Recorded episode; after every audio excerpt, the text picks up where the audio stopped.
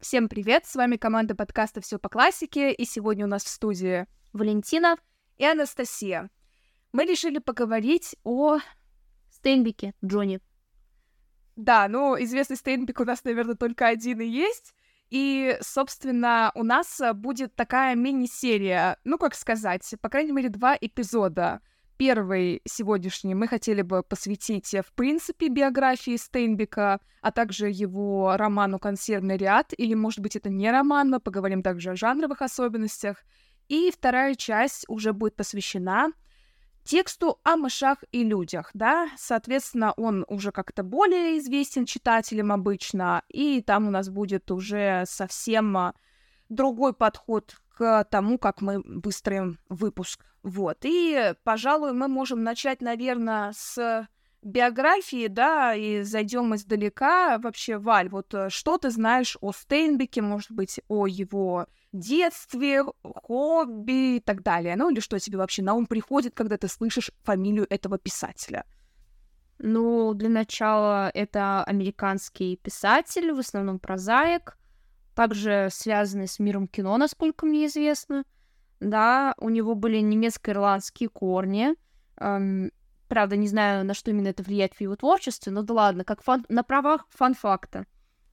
Ну и также на правах фан-факта он был лауреатом Нобелевской премии по литературе за 1962 год.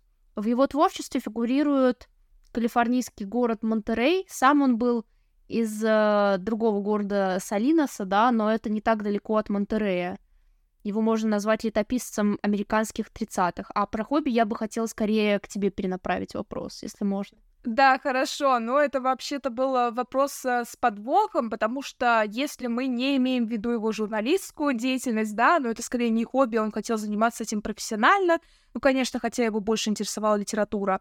Я тут что хотела сказать. Он любил, на самом деле, с детства заниматься ничем, то есть ничего не деланием, просто лежит и фантазирует. Условно, это не нравилось его родителям, да, но это сразу, наверное, предопределило его литературную какую-то судьбу, потому что вот он лежит и размышляет над тем, как функционирует слово, вообще, какой сюжет можно продумать и так далее. То есть вот это очень для него важно. А так вот ты, наверное, правильно зашла с каких-то общих фактов. Здесь тогда еще надо сказать, вот ты упомянула Калифорнию, вообще он является как раз одним из двух самых известных калифорнийских писателей. То есть вот есть Джон Стейнбек, а есть также всем известный, наверное, Джек Лондон. Соответственно, кроме них, таких же известных писателей именно выходцев из Калифорнии нет. И сейчас мы вообще воспринимаем эту местность как такую райскую, что туда стягиваются люди, да, но на самом деле все было, можно сказать, сильно прозаичнее, да, потому что Стейнбек, как правило, в своих текстах описывает какие-то тяготы рабочего класса и так далее. Ну, сегодня, я думаю, мы об этом поговорим. Кстати, о ничего не делании, мне кажется, мотивы его творчества, именно литературно, не психологические, становятся более понятными с этим моментом, поскольку э, мне казалось, иногда сюжет, как у Чехова, заключается в ну, ничего не делании, в таком продуктивном ничего не делании. То есть на уровне кто куда пошел еще можно как-то пересказать, да, а что такого глобального произошло, только если в паре слов мало чего на самом деле. Да, но вообще вот эта страсть к ничего не деланию, она как будто сначала не то чтобы предвещала успех, потому что учился Стейнбек плоховато, и родители хотели его, по-моему, сделать юристом, во всяком случае, чтобы он получил хорошее образование, где в Стэнфорде, да, по-моему. И он вроде как учился-учился, и до конца не выучился, вроде как образование было какое-то недоделанное университетское, и он стал работать просто на каких-то не очень высокооплачиваемых работах. То есть каким-то то ли грузчиком, то ли просто разнорабочим, охранником, и он очень мало получал все время. Слушай, очень на Чекова похоже реально, и с мотивом ничего не делания, и с разнорабочими всякими низкой квалификацией работами, подработками. Тоже такая тема. Мне кажется, в принципе, модерное довольно-таки общее место.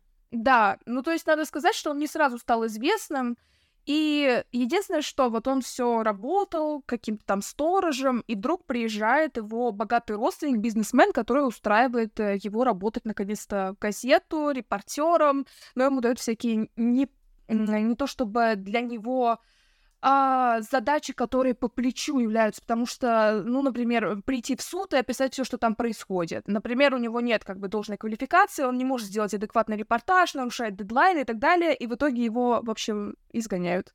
И он гордится тем, что его выгнали из какой-то отличной американской газеты. Как тебе такое? Ну что ж, антидостигатор для его времени как-то прогрессивно, современно. Да, продуктивно ничего не деятель. Да. Но и здесь как? Я думаю, мы можем перейти к хронологии его творчества, когда все-таки Стейнбек-то становится у нас более-менее известным, какие тексты он пишет, э, которые влияют именно на развитие его популярности. Ну, первый приходит на ум роман «Грозди гнева». Ну, довольно-таки объемный, поэтому сегодня не он. Да, но он, кстати, посвящен одной из ключевых тем Стейнбека, именно жизни рабочих. Соответственно, и тому, как э, рабочие бунтуют против вот, капиталистического класса, да, интересно, что у Стейнбека взгляды были такие левые достаточно, он был приближен э, к коммунистам, и поэтому он старался описывать вот тяготы рабочего класса в своих текстах, из-за чего его очень сильно критиковали, на самом деле. У него же были сложные отношения с СССР, если я правильно поняла, да? Ну, да, то есть сначала, по-моему, в СССР его любили, а потом там вот это была война во Вьетнаме, и он ее как-то косвенно поддержал, из-за чего как бы в СССР его будто бы запретили, хотя он выступал как раз-таки против э, капиталистического класса и так далее. Вот, то есть здесь э, очень все капиталистического строя, я хотела сказать. Тут все странно, да, непонятно. Но он был в СССР, и он был в том числе, например, в Грузии, в Украине, ну и в Москву, понятно, он тоже приезжал, причем несколько раз. Когда после войны он тут оказался, он увидел, что вот страна, победившая Гитлера, какая-то очень бедная, люди одеты буквально никак. А потом, когда он приехал в 60-х, он увидел, что все изменилось к лучшему, и, в принципе, его путевые заметки уже приобретают какие-то более позитивные черты. Да, если резюмировать, сначала Стейнбека у нас любили, потом не любили, а теперь вот опять его все с удовольствием читают. То есть здесь сейчас проблем нет. Ну, кроме того, как раз романа, который ты упомянула, «Грозди гнева», наверное, еще нужно сказать о... о чем? О его дневнике русском, да? Русский дневник, путевые заметки. И, по-моему, эссе сколько-то там миль или километров без рекламы Кока-Колы, как раз-таки о путешествии в СССР. Это же он написал, да? Да, это он написал, вот. тоже было очень популярно на самом деле. Там еще какая-то пьеса, может быть, ты помнишь название, как раз антифашистская про Гитлера и про то, что вот где его надо победить или что-то такое. И, короче, она стала очень-очень популярной. Там было, по-моему, несколько сотен тысяч вообще именно растиражированных вот этих текстов. Хотя изначально Стейнбек начинал э, с полутора тысяч. То есть, э, по сути, он был сначала неизвестным, а потом вот как пошло. А, я вспомнила, что это была за пьеса. Изначально это даже не она, а повесть. И называется она «Луна зашла». Там, а, в общем, место действия в ней — это какой-то небольшой приморский городок на севере Европы, и вдруг Гитлер его решает оккупировать, потому что этот город, он имеет важное экономическое значение, то есть там добывают уголь и всякие полезные ископаемые, и после этого захватчики, они начинают как-то контактировать э, с местным а, населением, и полковник, который захватывает э, вот этот городок, он э, хочет на свою сторону мэра города вот этого северного привлечь. Соответственно, вот этот мэр, он ненавидит оккупантов, и как раз-таки ему приятно видеть, что горожанам тоже Гитлер как бы не симпатичен, и вот это вот все там описывается как э, ненависть в народе, она, по сути, э, разгорается да, и там захватчики понимают, что их повсюду окружают э, враги, и понятно, что там вот э, описывается именно как раз-таки то, как э, Гитлер постепенно приходит к своему поражению. Вообще, да, Стейнбек, он был, ну, антифашистом, понятно. Это уже, наверное, следует из того, что он испытывал какие-то приятные чувства, в принципе, симпатизировал коммунистам. Ну да, но я думаю, что, в принципе, коммунизм далеко не единственная альтернатива фашизму, но это как бы, ну так, да, скорее даже для Италии более свойственная тема, да, чем для Америки. Такой нетипичный американец-социалист, я думаю, хотя в какое-то время социализм довольно популярное движение, и далеко не только в СССР, я так думаю, да? В Польше одно время симпатизировали, да? Но ну, это другая тема больше. Да-да-да, везде. Ну, даже в Германии, извините, как раз-таки даже среди тех, кто пытался Гитлера убить, был один участник рабочего движения, коммунист как раз, так что это вполне себе было распространено, а в США у нас, ну, красные 30-е, да, можно вспомнить. У, Спе- у Стейнбека даже есть э, рассказ такой, налет, по-моему, называется, он как раз-таки тоже посвящен коммунистам, как они собираются там на какие-то тайные собрания, как их избивают, но они не сдаются, да, в общем, такая тема тоже была. И поэтому в США вообще этот писатель считался достаточно подозрительным, и за ним следили спецслужбы. Потом, когда рассекретили архивы, он увидел, что там много всего есть действительно интересненького о нем. Даже там два ведомства собирали абсолютно разные на него какие-то материалы. Вот. При этом а, в Советском Союзе, как я сказала, он тоже стал какое-то время считаться неугодным, и получается, что ни нашим, ни вашим, ну или он как будто бы был связан с теми, с другими одновременно. Да, бывает, что люди сидят на двух стульях, а бывает, что они сидят не на одном, где-то там на полу сидят. Да, ну no. сейчас, по-моему, он на всех стульях сидит, и в мире его, в принципе, все как будто бы знают, ну, по крайней мере, среди читающей публики, но мне кажется, что именно такую общую мировую известность ему все таки о мышах и людях принесла повесть.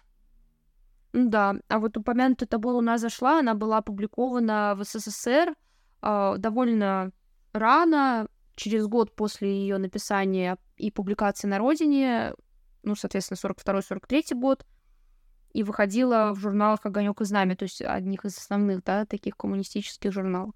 Угу. Так, еще раз, какой это год, получается? Год публикации в СССР 43-й, а год э, написания публикации в США 42-й.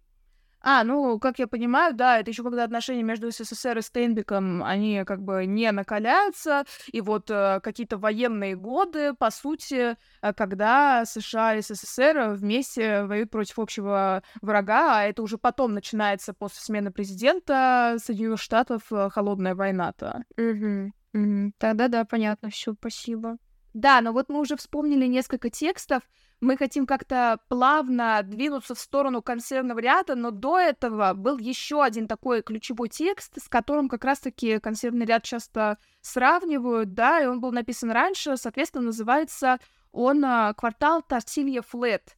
Валя уже сказала вообще, что а, Стейнбек, он а, часто бывал в Монтрее, там вот этот городок маленький, да, и, соответственно, там часто проходили какие-то собрания, сходки непонятных людей, которые, с одной стороны, вроде как жили на что-то, но, но они вообще не работали, называли их пайсана. И, соответственно, они просто не работали, потому что работу было найти очень сложно. Не потому что они не хотели, а вот э, в США был дикий кризис, дикая безработица, да, почему, собственно, Стейнбек-то пишет э, в 30-х и уже позже о угнетенном рабочем классе, да, ну и, соответственно, у Стейнбека была такая знакомая, звали ее Сьюзен Грегори, и она познакомила как раз-таки Стейнбека с этими пайсана, с э, неработающими всеми этими людьми, и, соответственно, они жили в квартале, который назывался Тортилья Флет.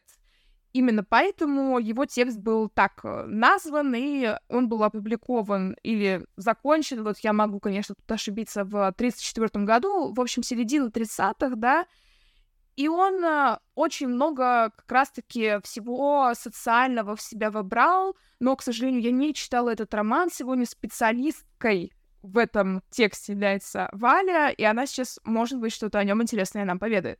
Да. В общем, этот роман, или даже скорее повесть, был, была опубликована, опубликована. В общем, квартал Тортилья Флет был написан в 1933 году, а опубликован в 1935 и даже экранизирован в 1942. То есть, э, мне кажется, это о чем-то говорит. Ну, о популярности или об известности. Может быть, не отдельно этой повести этого романа, а самого писателя, да, его востребованность, судя по скорости экранизации, да, не через годы и годы, всего через mm-hmm. пару лет. А не знаешь, вообще Стейнбек сам принимал участие в создании этого фильма? Хороший вопрос. Насколько я знаю, он был причастен к миру кино и как э, сценарист отчасти, и как писатель, по чьим произведениям, вот как Луна зашла ставились, да, и инсценировки. Причем не только в Америке, как мы уже поняли, да, но и до его расхождения во взглядах с СССР, и в том числе там. Mm-hmm. Ну и, соответственно, вот как строится этот текст? Ты сказала повесть, то есть это что-то еще короче консервного ряда, я правильно понимаю? Я бы сказала, ну, примерно одного объема с консервным рядом. Mm-hmm. И там есть какой-то единый сюжет, или это как Стейнбек, вот, по-моему, уже делал, как собрание рассказов, и такое именно калейдоскопичное пространство, которое описывает жизнь рабочих? Я бы сказала и да, и нет. Скорее, это единая ткань романа соединяет все истории, приключения друзей Пайсана, людей, вообще американцев с испанскими корнями. Они в основном все безработные. Сюжет довольно бесхитростный, по принципу «украл, выпил в тюрьму», как это было сформулировано, да, в советской киноклассике. Вот. Да, а вот ты говоришь, э, испанские корни, они там, по-моему, все вообще как гремучая смесь, то есть там какие-то мексиканцы, да, то есть латиносы, это не обязательно испанцы. Да, но они сами о себе заявили бы с жаром, что они чистокровные испанцы, как написано в этой повести. Но на самом деле по, и по-английски, и по-испански, как пишет Стейнбек, они говорили, как пайсана. То есть пайсана, можно сказать, э, отдельная ветвь развития. А скажи, пожалуйста, вот мне просто интересно, потому что я изучаю испанский язык, там вообще есть какие-то вставки как раз-таки на этом иностранном, да? Да, может быть, самые незначительные, но там есть и фразы на испанском, там «Ола» или «Алоха», что-то в этом роде, да, приветствие на испанском, «Иди-ка сюда» на испанском. Я, к сожалению, учила итальянский, не испанский, поэтому сейчас, может быть, что-то неправильно воспроизведу, но ну, да ты меня поправишь. «Вьехо» старик э, дедушка, да, да. въеха старушка бабушка, пьёфо вож, кажется, да. Кто? Пьёхо. Ну, как ругательство, ругательное прозвище оборвуша, оборванца. Ну, то есть бедного человека, ходящего в такой поношенной одежде. Но это где-то совсем в начале мелькало. Ага. Пишется П-И-О-Е-У. Пи-О Пио как бы пишется, но читается пьёхо, наверное, да? По правилам произношения. Так, я сейчас не могу даже в голове представить это слово. Подожди, покажи ко мне его. Сейчас я найду тебе его прям в тексте. Вот оно. Когда я учился в школе, у меня был приятель. Мы называли его Пьёхо, вож по-испански. У этого смуглого мальчугана, очень доброго и хорошего, не было ни отца, ни матери, только старшая сестра, которую мы все любили и уважали. Мы почтительно называли ее девица на часок.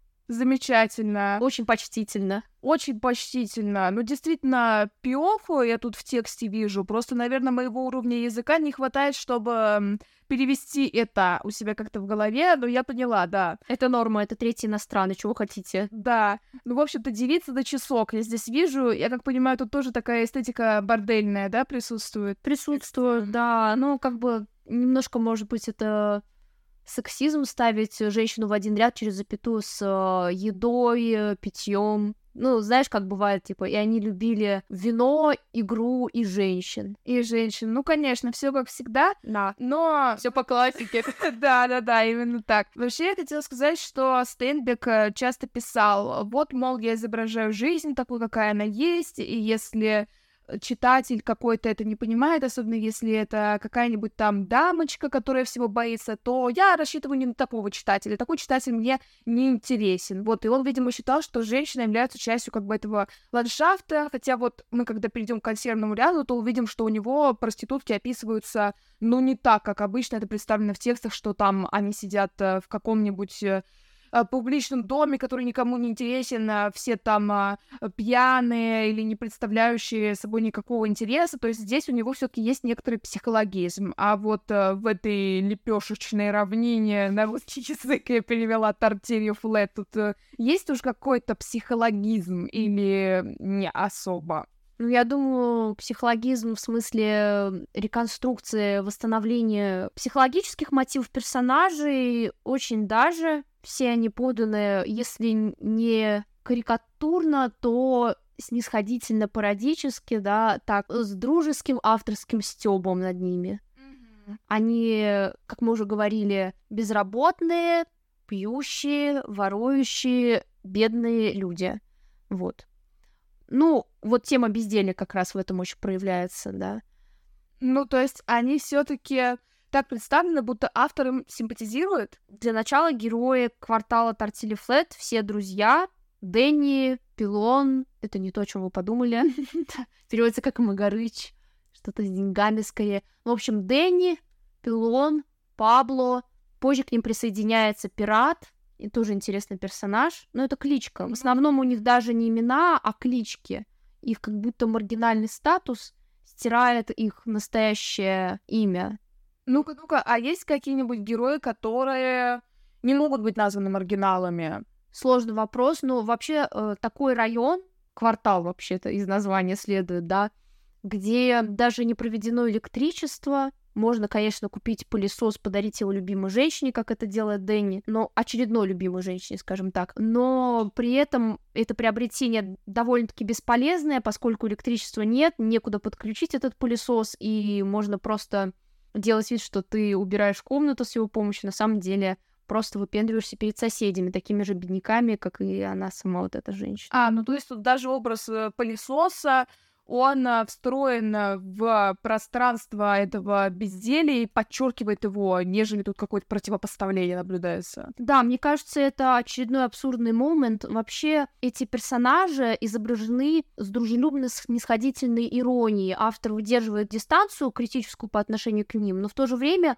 он как будто им сочувствует. Их отношения, этих Дэнни, Пабло, Пилона, Пираты и, и, и других, показаны сочувствием, состраданием, несмотря на стёб и как бы дружеским таким подшучиванием автора над их образом жизни, незатейливым украл, выпил в тюрьму, а все равно они представлены людьми дружелюбными, сложными, не, не положительными, но не отрицательными, и даже не случайно а, один из друзей Дэнни Пилон как будто делится на доброго и скверного Пилона. И один как будто тянется к небу, к религии, там, в мир а, ангелов, а другой, скорее наоборот, тянет его к земле, в мир греха, плотским удовольствием. Опять здесь появляется вот этот э, ряд вино женщины. Но, кстати, справедливости ради, где-то этот же ряд э, формулируется как вино и любовь. То есть на одном уровне стоят питье и любовь, два абстрактных понятия. Э, женщины, живые люди и, значит, какое-то питье. Ну тут питье и любовь, я не знаю, это уже какие-то христианские, по-моему, тоже мотивы пошли.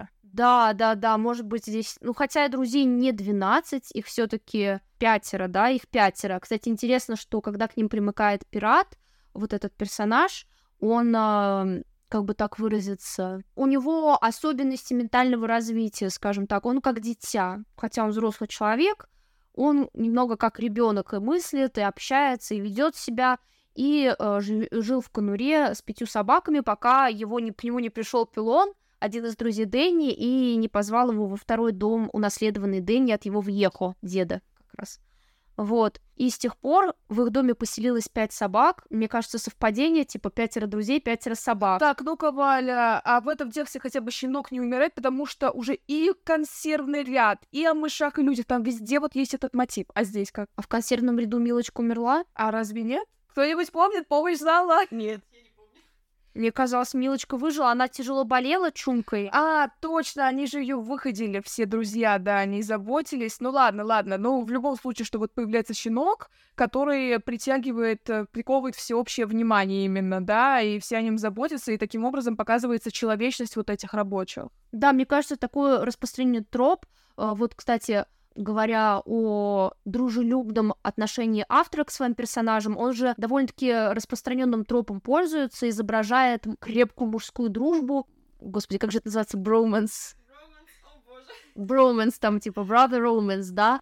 А, ну, они такие душевные, закадычные друзья, Конечно, они могут и поссориться, но они довольно быстро мир- мирятся. Мне кажется, довольно распространенный образ такого брутального мужика или брутальных мужиков, желательно там пятерых, да, и милоты. Mm. То есть такие мачо и милые щеночки. На их фоне это выглядит как бы еще милее, потому что, казалось бы, они такие сильные, но в то же время могут проявлять нежность, заботу, любовь и лучше всего это показано именно в отношении к животным. Как мне показалось в обоих произведениях, и в «Консервном ряду», и в «Квартале Тортили Флет», религиозный мотив прослеживается, во-первых, связанный с, с этими двумя разнонаправленными человеческими импульсами к небу, к земле, а ангельское начало, дьявольское, ну, скорее даже животное начало, то есть небесное, земное, животное, человеческое, божественное. А, вот, и звери поэтому играют важную роль. Да, вот я на самом деле хотела на этом остановиться, потому что не только звери, но мне кажется, что еще растения и так далее. То есть э, вот э, как именно в этом тексте это выглядит, потому что, ну, консервный ряд мы еще перейдем э, к нему, там много очень всякого рода живности, не только потому, что там есть главные герои натуралист, но потому что все время появляются какие-то вставки, описывающие природу, да, и, как правило, именно вот чисто американскую. То есть есть такое понятие у нас было на истории европейской литературы фронтира, и это очень важно именно для американской литературы. С помощью вот описания такой природы она отмежевывалась от э, европейской, да, хотя там были, конечно, свои особенности, например, могли там описывать тоже вслед за европейцами каких-нибудь соловьев, хотя соловьев там не было и так далее.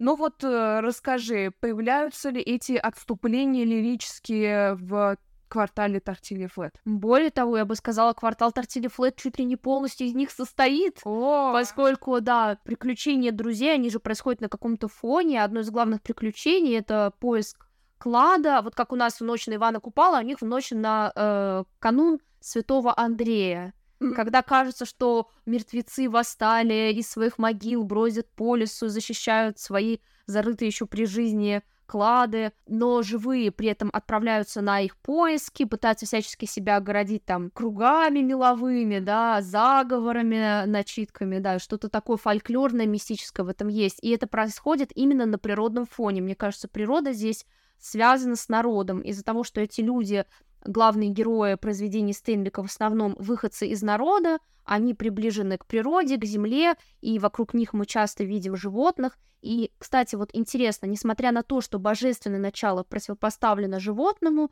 э, то есть плотское и духовное, все равно животные как будто делают людей поразительно более духовными. Опять же, они делают их милее, даже таких брутальных мужиков. Вот. Эм, брутальный, кстати говоря, это же животное изначально слово значит, да? Ну, кстати, да. По крайней мере, число самых близких синонимов точно входит. Ну вот-вот. А, все равно религиозные мотивы оказываются тесно взаимосвязаны с животными, и в основном это образ святого Франциска Осисского, ну, католического святого, в житии которого как раз-таки описывается его фишка — проповедование в кругу зверей.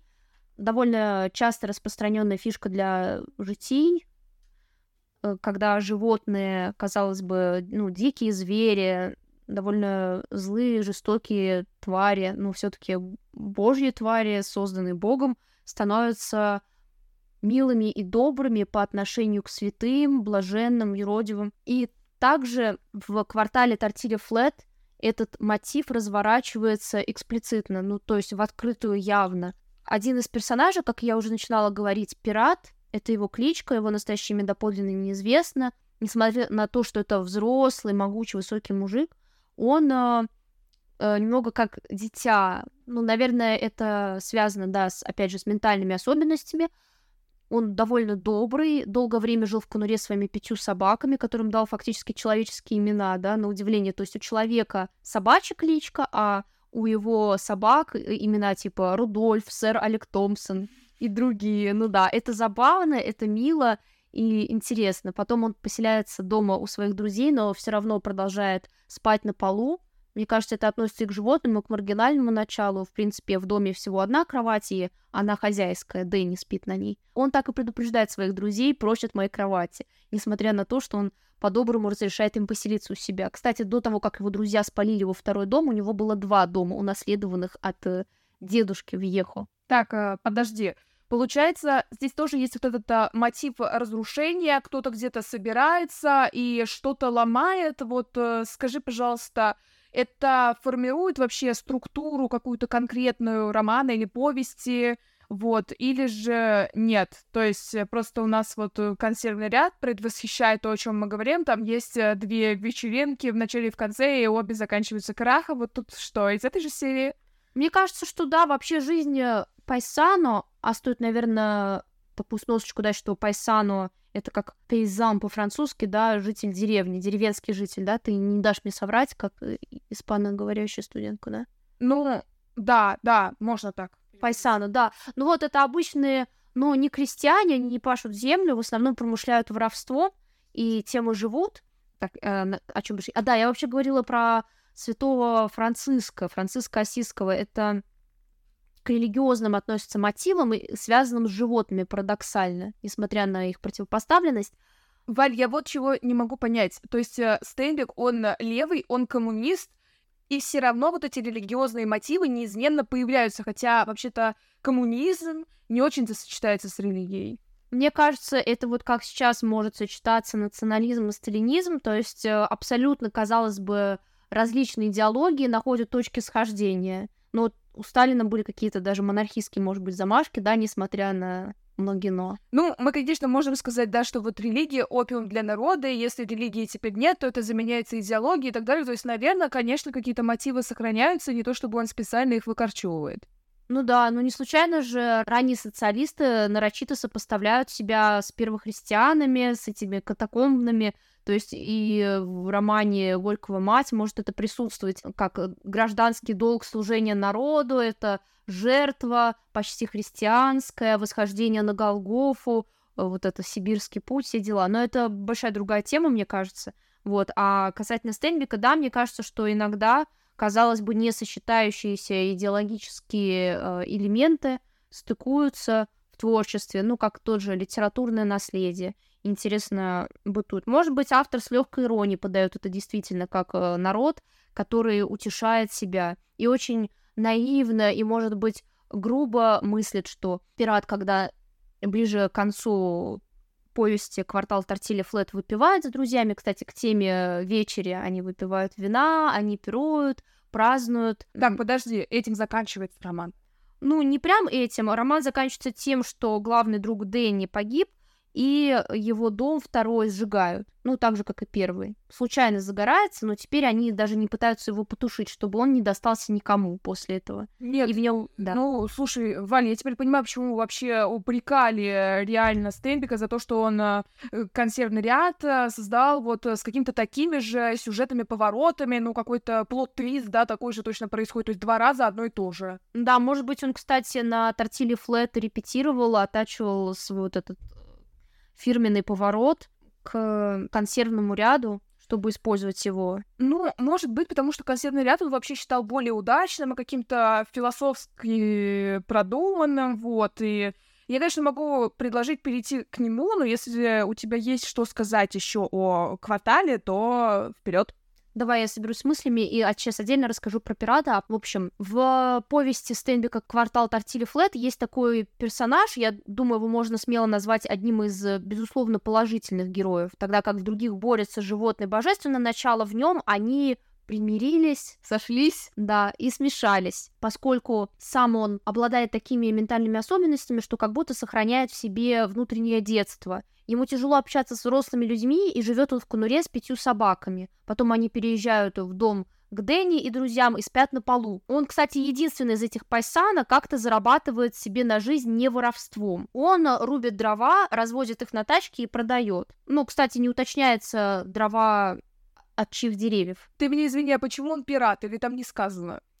Пиратом его прозвали за густую черную бороду. Мне кажется, это можно соотнести с образом Пугачева с капитанской дочки, но мне лично так напрашивается. Не знаю, насколько это осознанная отсылка, или это скорее не генетическая, а типологическая связь, общее место. Я тоже так думаю, да. Да, человек-волк, потому что Пугачев тоже наделен вот этим животным началом, ярко выраженным. И это общее место, я думаю, для многих произведений, для того же романа «Замятина мы», э, волосяной покров на руках ассоциируется с животным началом человеке, но это неизбежно. Вот. Но пират, он не дикий зверь, он скорее такой домашний, скорее преданный друг, как его псы. Не случайно пять друзей, пять собак. Мне кажется, это символичное число. Вот. И пират очень дружелюбный, наивный, открытый, как ребенок, его легко обманывает пилон, прикрываясь дружбу, он зовет его в дом, чтобы вытянуть деньги, клад, за которым он ходит каждую ночь. Друзья следят за ним, чтобы обворовать э, его. Но он сам чуть ли не на блюдечке преподносит им этот мешок, думая, что лучше они его сберегут. На, ну, он пугается, наслушавшись их историй страшных о том, как э, у их друзей, родственников, знакомых украли деньги, или как кто-то всю жизнь копил, но все как бы вылетело в последний момент. Мне кажется, тоже это можно считать религиозным библейским мотивом богатства, не приносящего счастья при жизни и приводящего человека к алчности. Вот не случайно Дэнни, главный герой этой повести, становится более эгоистичным таким, можно сказать, в душе капиталистом, и пытается брать э, с друзей аре, э, арендную плату, но фактически не, не напоминает о ней. Это чисто функционально. И в данном случае религия объясняется их народным происхождением. Они, эти друзья, эти пайсану, верят как дети в чудо, и они сами э, нередко его совершают. Правда, чудо это стоит одной ногой в грехе, одной э, ногой в благе, потому что там есть одна героиня, которой они крадут э, мешки с бобами с завода, да, то есть э, добро, благо, созданное через воровство. Интересный момент. И Франциск Осиский, этот святой, причем он вообще здесь, при том, что священник в местной церкви читает проповедь, на которой э, присутствует пират. Он оставил дома своих пять собак, они очень к нему рвались и дорвались, вбежали в церковь, но при этом не было совершено кощунство, там, богохульство, поскольку в этот момент действительно как будто божественные животные начало слились, как мне кажется. Это один из самых трогательных моментов, когда, выйдя из церкви, пират, он же сначала отчитал собак, а потом он как бы с ними примирился и рассказал, и в лицах показал, как все выглядело, как все выглядело на проповеди, где, кстати, был подсвечник, который он попросил священника купить на деньги, которые было копил, но друзья как раз таки забрали эти деньги, вот. А копил он, он обещал дорогой подсвечник э, Франциску Осискому за то, что помолился когда-то ему, чтобы его собака выздоровела, и произошло чудо. Но на самом деле многие чудеса оказываются рукотворными. Может быть, поэтому Стейнбек развенчивает вот это вот э, народное, наивное ну, так он делает, опять же, это в мягкой форме, абсолютно ненавязчиво, скрыто, и, может быть, вообще даже этого не делает. Он как-то все смешивает. Так, хорошо. Давай тогда все суммируем. Получается, на одной чаше весов у нас какие-то социальные проблемы, а на другой, тебе кажется, вот именно христианство, религиозность, то есть э, вот это такие два кита этого произведения. Мне кажется, да, на- народное, религиозное, животное, божественное, на позициях, которые в итоге э, по-гегельянски в борьбе сходятся, как противоположности. Хорошо, но сейчас тогда посмотрим на примере консервного ряда, будут ли сохраняться те же оппозиции или, может быть, э, нет. Соответственно, квартал Тортилья Флет у нас э, в 30-х, да, выпустил Стейнбек, а тут у нас э, в 45-м уже выходит консервный ряд. Соответственно, вообще так называли Приморская авеню в Монтрее, вот в этом городке небольшом, да, и это реальное место. Там были консервные фабрики, они выпускали всякие дешевые консервы. Насколько я помню, если ничего не путаю, там была работа, хотя вообще-то во всей Америке царила безработица, напомню, да?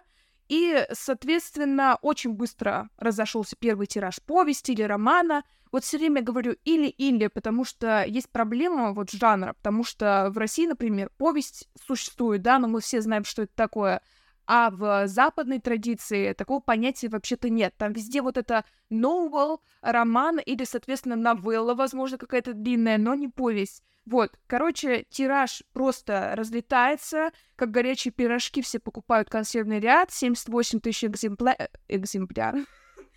78 тысяч экземпляров, и, соответственно, вот этот городок, он стал местом паломничества даже. То есть, вот помнишь, бедную Лизу мы проходили, как все стали искать пруд там, где она утопилась. Да, да.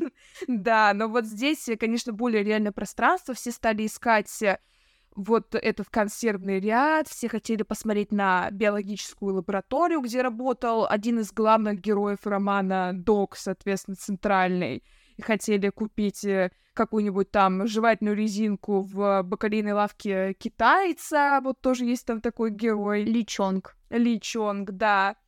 Соответственно, и жители городка, они не могли понять, вообще им радоваться или нет такому наплыву туристов. Соответственно, кто-то, конечно, негативно отзывался, как всегда, об этом э, романе, что вот где какая-то пьеса, ну не пьеса, господи, текст, который пропитан дурным вкусом, вот, но в основном всем понравилось, и в общем-то, ну, такое, конечно, в прессе было нейтральное восприятие, но именно в народе оно, как всегда, ну, актуально, потому что тут затрагиваются вот те же самые социальные проблемы. Ну, то есть, если коротко, э, как бы вот, э, Валь, ты определила основные какие-то пункты, да, вот сюжетные этого романа? Мне кажется, мы уже начинали об этом говорить.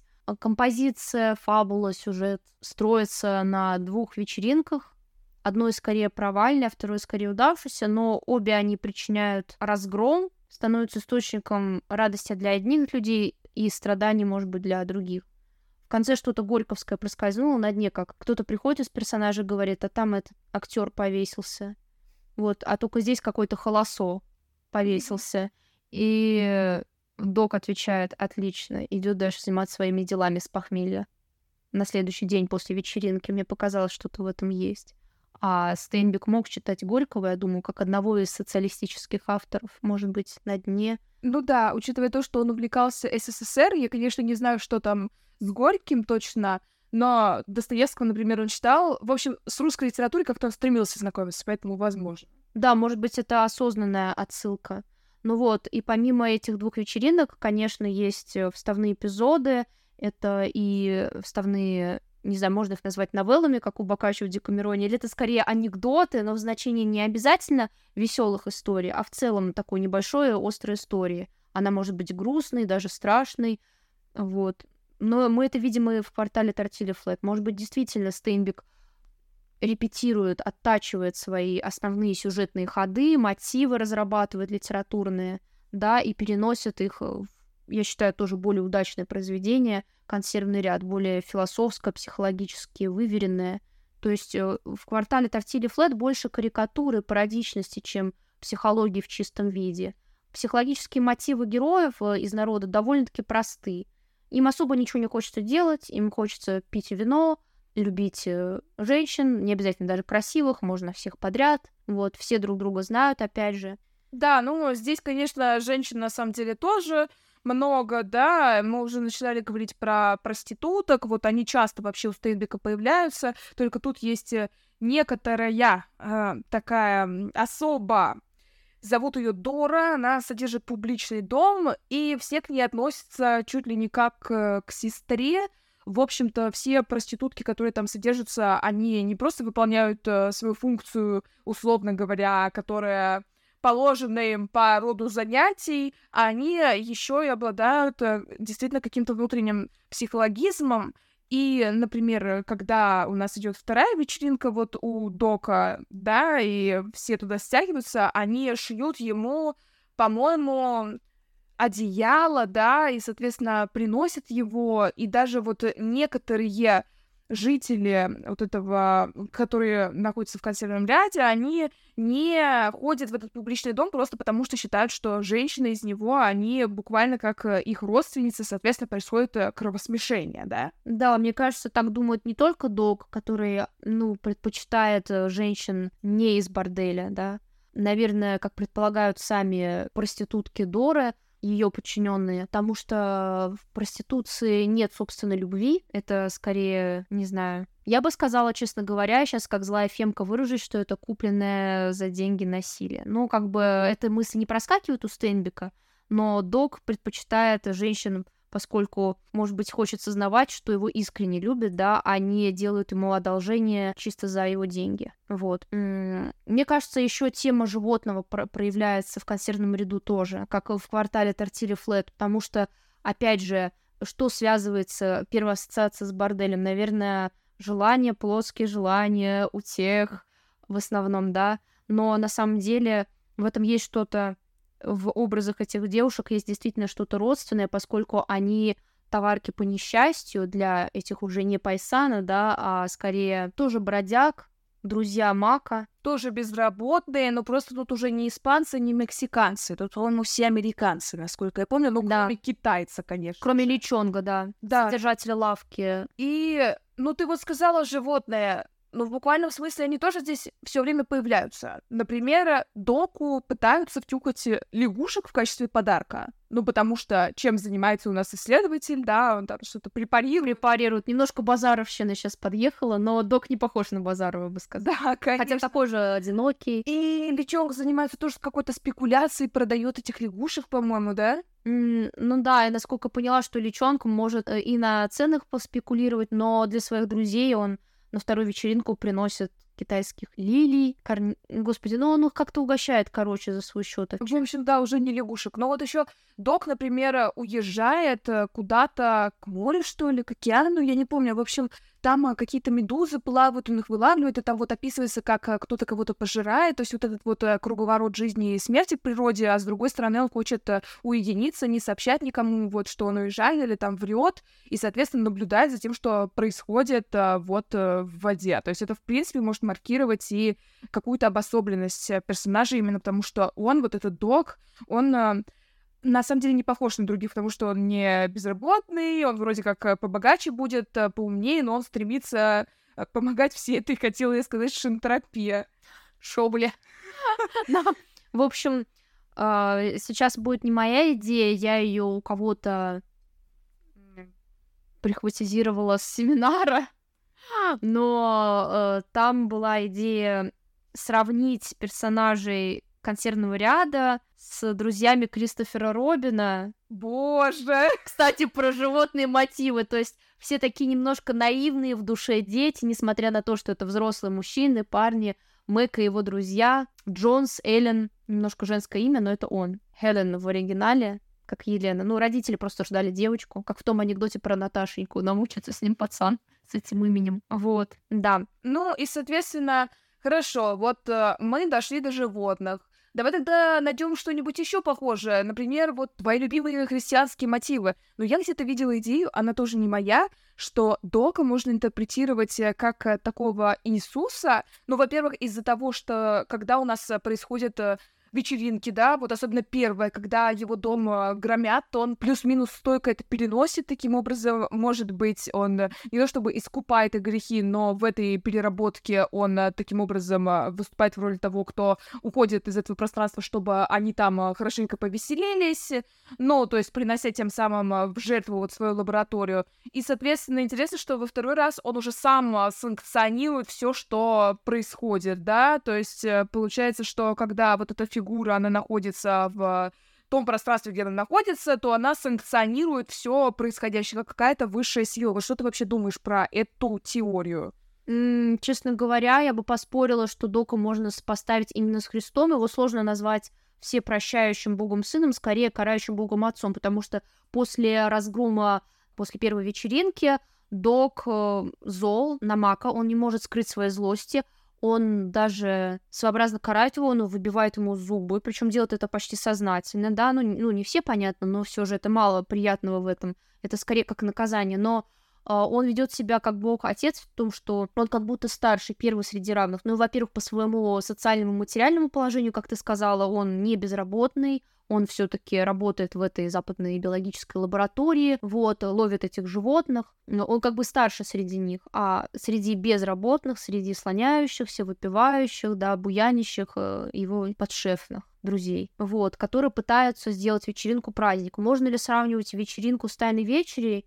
Мне кажется, здесь тоже это спорный момент. Э, если в квартале Тортили Флет э, друзей было не 12, а 5 или 10, если считать собаками, которых тоже было пять. Вот. Мне кажется, что еще животные мотивы и там, и там выражаются в том, что иногда, э, ну, очень часто э, люд- людьми овладевают страсти, это можно считать и общей литературной темой, не обязательно христианской, религиозной, но откуда идет вот эта идея? Именно из религии, как мне кажется, идея греха, как животной страсти, которая овладевает э, душой человека и приводит его к всяческим приключениям, в основном злоключениям. Вот. Мне кажется, и там, и там фигурирует бордель, поскольку женщины от безнадеги уходят туда, ну потому что, не знаю, кем они еще там могут работать, прачками, но там есть, я думаю, бедные какие-нибудь, рыб... там в основном рыбаки, рыбачек я да, но при этом там в конце, когда устраивают вот эту вечеринку и все громят, а приходят какие-то ноунеймы и э, спрашивают, а, собственно, где тут девушки? Но девушек в обиду не дают, и разгорается драка. То есть все таки показывается, что они как будто бы свои и примыкают э, ко всем этим э, безработным, и, по сути, они не стоят на ступень ниже. Да, мне кажется, это к теме сестринства бра- братства очень подходит, э, о чем мы начинали говорить, что Доку, Маку и братья сложно вступить в связь с женщинами из борделя, поскольку они считают их своими сестрами, а тут прибывают рыбаки, которые, ну, никем особо не приходятся этим женщинам, но они не на работе, они отдыхают, у них вечеринка, и они сами за себя могут постоять, они там с туфлями, с острыми каблуками отбиваются, кажется, от этих рыбаков, и остальные тоже втягиваются в драку. Мне кажется, эту сцену можно запараллелить с сценой Батраху Миомахи, сражение лягушек. Но там не было мышей, были только лягушки, которые не, ничего не подозревали, мирно квакали, любили друг друга. И тут пришли Мак и его друзья, Джонс, Эллен и остальные, и начали в них чуть ли там не копьями кидать, пытаться их э, убить, чтобы поймать доку. Но в итоге все лягушки разбежались, и в конце, опять же, параллель к этой сцене, пойма, э, пойманы были коты. Они хотели поймать 25 котов, в итоге поймали 21 кота. Но, опять же, насколько это приносит счастье? То есть самим котам, мне кажется, нет, поскольку они все живут в одной клетке, там мяукают.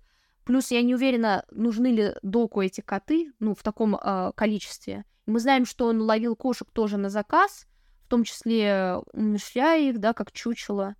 Вот то, что может вызвать вопросы, да, в современности отношении человеческому к животным.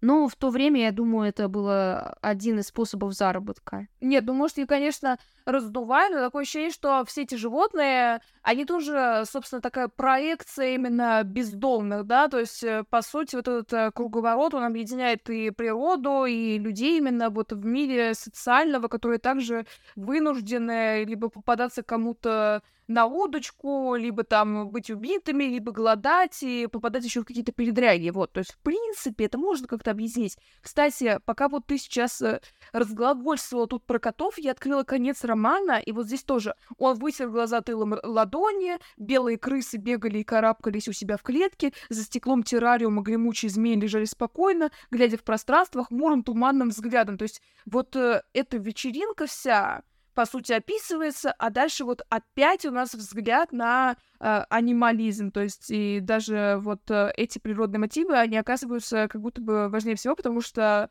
вот, э, как говорят, начало и конец текста, они являются наиболее как бы смысл содержащими. Вот, э, тебе как кажется, почему именно такой конец здесь? Мне кажется, что в этот мотив из э, «На дне Горького» о том, что кто-то повесился, а остальным все равно, или они пытаются хорохориться, делать вид, что им все равно, может утверждать пафос, равнодушный к смерти человеческой природы. Ну, как э, в письмах римскому другу Бродского, э, господи, кто так щебечет в шевелюре кипариса. Сейчас найду. Крис, сколько там у нас? 57 минут. А можно быстро договорить? Ну, это... Да, это утверждается пафос, равнодушный к человеческой смерти природы, почти как в стихотворении Бродского «Письма римскому другу» «Дрозд щебечет в шевелюре кипариса». Мне кажется, да, мы говорили о социальных проблемах на фоне, проблема безработицы, там сухой закон возникал из таких реалий, и Вторая мировая война – квартале Тортили Флет э, друзья даже случайно, пародически, карикатурно пытались завербоваться, правда, начали уже трезветь и, ну, в общем, сомневаться в затее. Блин. В общем, да, друзья начинали э, сомневаться уже в своей затее, но было уже поздно, они пришли к вербовщику, и в итоге им пришлось там отслужить в пехоте, и один из друзей, Большой Джо, даже потом отсидел в тюрьме. То есть там много таких социальных проблем. Вот, но мы это уже все называли. А в консервном ряду скорее прослеживается, просматривается эскапизм, попытка уйти вот в эту вечеринку от э, других социальных проблем, в, то, в том числе войны, безработицы или там до... А, кстати, последний, вот, наверное, важный вопрос. Собственно, я же сказала, да, что консервный ряд э, был написан в 45 году. Соответственно, у нас как раз заканчивается война. и военные действия, они вообще-то приковывают внимание всего мира. Извините, Гитлер пытается захватить все, что он перед собой видит. Это, по-моему, очень важно. А оказывается, что концертный ряд не включает в себя практически никакие свидетельства войны, и вот у этого есть много, на самом деле, разных э, интерпретаций. То есть тут, конечно, появляются какие-то солдаты, но впрямую о войне не говорится, и, возможно, это такая как раз-таки возможность уйти от реальности, то есть в этом тексте некоторый эскапизм проявляется, да, а ты как вообще думаешь, то есть для чего это сделано? Почему тут нет войны? Или, может быть, все таки война есть, но просто она каким-то образом завуалирована из серии там война классов, да, но а, именно Вторая мировая. Я хотела сказать про квартал Тортилю Флет. Это же до Второй мировой войны сцена вербовки относится к 30-м годам в но тогда уже, как говорится, Германия начинает поднимать голову, их зачисляют в пехоту. Может быть, это одна из каких-то, я не знаю, превентивных мер, или как это можно назвать?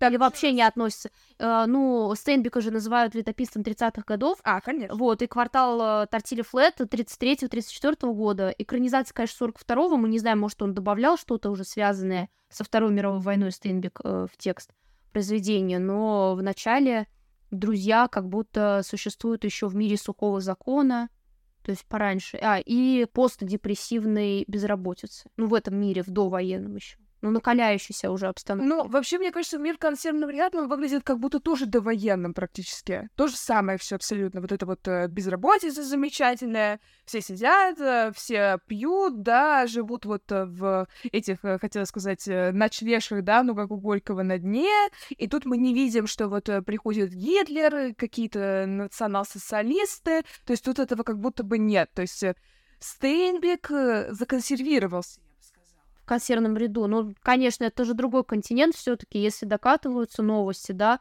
то это как будто все равно из другой жизни. И, к счастью, у нацистской Германии еще не было атомного оружия, поэтому э, это не могло напрямую как бы коснуться Америки, но все еще продолжало на- напрягать американцев. Да. Да. Ну, в общем, наверное, в целом мы в этом разобрались. То есть, э, еще раз, основные вот э, какие-то характеристики творчества Стейнбека, то есть э, он пишет именно про Америку, то есть про свою страну, а не про что-то там э, зубугорное. Он пишет именно про социальные проблемы, но при этом, хотя он придерживается левых взглядов, он все равно отсылает все время к каким-то христианским традициям. Вот этот мир природы, да, вот запомните все время какие-то животные растения, что-то происходит, и тоже вот именно характерно именно для него все эти отступления. Ну и какие еще ты можешь, может быть, выделить э, черты? Ну, мы сказали черты авантюрного, социального романа, может быть, плутовского, пикаресски. Mm-hmm. Это больше наблюдается в квартале Тортили Флет.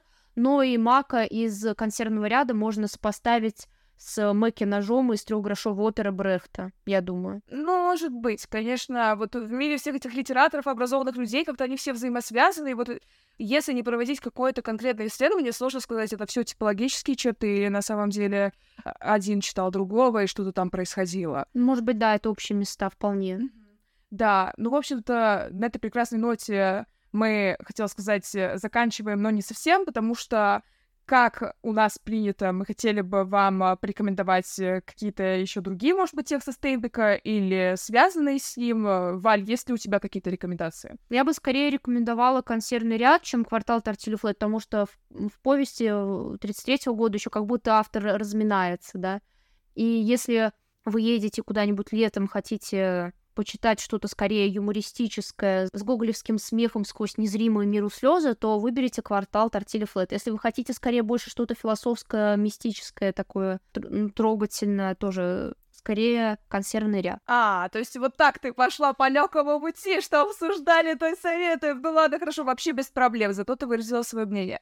А я порекомендую что-то вообще другое. Но вот я, конечно, упоминала рассказ «Налет», но еще вообще есть целый сборник у Стейнбека, называется он а, «Рыжий пони». Вообще мы сегодня об этом не говорили, но, может быть, вы могли уже догадаться, природа, Америка, что там есть. Там есть ранчо. Соответственно, у него есть целый сборник, который называется «Рыжий пони». И там замечательные рассказы. Вот мне понравился «Обещание». Вот. Если что, рыжий пони название не просто так, там будут лошади. Но сразу говорю, это просто дико дикий рассказ. В том плане, что если вы сравните начало и конец, вы своим глазам не поверите, как все замечательно начиналось и как все закончилось. Вот так вот я вас заинтриговала. Да, и второй рассказ, который я хотела бы порекомендовать, называется «Убийство». Собственно, что там интересно для нас?